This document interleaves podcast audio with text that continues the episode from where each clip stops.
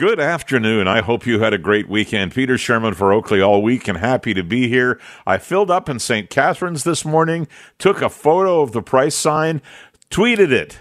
Read it and weep. I'm, I'm not telling you. You check me out on Twitter at Shurmanator. S H U R M A N A T O R. Toronto temperature. Now 25 degrees, feels like 31, high of 26 with sun and cloud, but tomorrow risk of strong thunderstorms, and it's at 90%. So very likely uh, then mid 20s all week, higher for the weekend, and that's your weather. Here comes your show. Over the weekend, our prime minister was renominated in his home riding of Papineau. Did you notice that in Montreal? No surprise there. So he'll be running for a second term as prime minister in October 2019 or, or sooner if he calls an early election. Then this morning, he spoke with reporters covering the groundbreaking for an Amazon facility near Ottawa. Now, you've heard me criticize Justin Trudeau and his policies often on Global News Radio. I refer to his late father as Trudeau the Elder and to Justin as Trudeau the Librarian. That's because while I was no Pierre Trudeau fan, I respected the man's intellect and his ability to do what was necessary for Canada's safety along with fulfilling his duty to preserve Canada's respected place among the nations. If you don't believe me, you just watch the interview with him done during a domestic terrorist issue in Quebec. When asked how far he was prepared to go to stop the perps, here's what happened. There's a lot of bleeding hearts around who just don't like to see people with helmets and guns. All I can say is uh, go on and bleed, but it's more important to keep law and order in this society than to uh, uh, be worried about uh, weak-kneed people who uh, don't like the looks of, uh, of a at, at any family. cost? At any cost? How far would you go with that? How far would you extend that? Well, just watch me. There you go. Trudeau the Elder earned my respect and our respect, but I never liked his politics. His son is another story. Justin Trudeau spoke at his, no- his own nomination meeting and then applied some cement to what he said yesterday uh, and and then th- today at an Amazon warehouse groundbreaking near Ottawa, that was this morning. Here he is. One of the things that we recognize is there has been a polarization in our political discourse. Uh, and there are people who are trying to feed fears and intolerance for a broad range of reasons. And uh, I will remain positive and remain uh, way, pulling uh, people together, pulling communities together right across this country. That's Justin Trudeau. Reports suggest his focus will continue to be the fight against polarization. He mentioned it, his word. He says it's about positive politics that conservatives reject. He contrasts liberal efforts toward a cleaner environment and fighting inequality and compares that to conservatives exploiting a global wave of populism. Also, his words.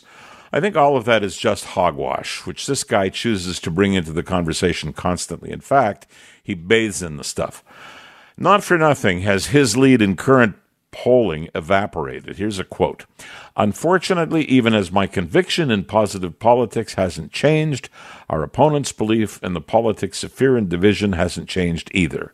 Perhaps we can get the smiles of Andrew Scheer, but it remains the Conservative Party of Stephen Harper. That's a quote. That, my friends, is a load of unadulterated manure. He came to power in 2015 touting the benefits of free trade and immigration and underscoring his belief in gender equality that he paid special attention to truth and reconciliation with our indigenous people and with various identifiable groups whom, in his opinion, we, as in Canada, had wronged. How's he done? On free trade, not well so far. We are sitting out the current talks that began over a year ago because he poisoned that well in how he called out the President of the United States, saying Canada won't be pushed around. Funny because I think that's exactly what's happening right now. He used the same tainted well water in allowing his foreign affairs people to anger the Saudi Arabians. That they're pulling out doctors we need here and who themselves want to stay uh, is, is remarkable. In either case, about what he said, it was about how he said what he said and not the fact that he said it. Does that mean that I think Donald Trump is a great guy or that the Saudis are the best of the best? It means neither of those things. It means you learn to play in the sandbox and you play nicely with whomever happens to be there with you. And he hasn't done that with other countries. Trump is indeed the president of the United States, like it or not, and in Saudi Arabia, where a family rules its own kingdom in the Middle East, exercising what it believes are fair rules internally, we don't have to like it. For a guy who wants us to love each other and who believes a cabinet of ministers needs gender equality by the numbers, you'd think he could actually comprehend the fact that everything and everybody is not the same. He has pointedly addressed that by introducing these concepts here and knowing they are not in operation there, wherever there may be, oh, you have an opinion too. Share it with me. The phones are open 416 870 6400 and star 640.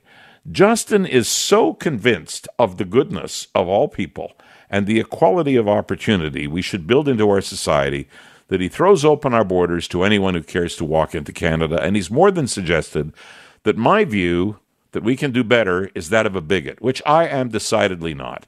If you don't see things his way, there's no place for you here. It's what he told a woman in an audience he was responding to yesterday when she asked about the cost of this immigration. There are obvious reasons why his numbers are down. They are clear, and they suggest to me that voting for him would be a fool's errand. Men and women are indeed equal, but people are not. As George Orwell famously wrote in Animal Farm, all animals are created equal, but some are more equal than others. So to create a 50 50 cabinet of men and women is patently ridiculous and downright stupid. If you can do better, what the average Canadian of either gender wants is a cabinet of superb thinkers who can do the job well, not one that is created to reflect gender equality. On the immigration front, certainly we need fresh blood in Canada and many more people to share our land. Again, it's method that I question and where I clearly disagree with Justin Trudeau. We had two calls on this show over the last few weeks that really hit home for me on this subject. One was from an unnamed man who asked this question If someone rings your front doorbell and presents himself well, wouldn't you invite him in? But if someone doesn't ring your bell at all and walks into your back door unexpectedly, wouldn't you ask him to leave? The other call was from a Toronto police officer who sounded intelligent and was exceptionally well spoken.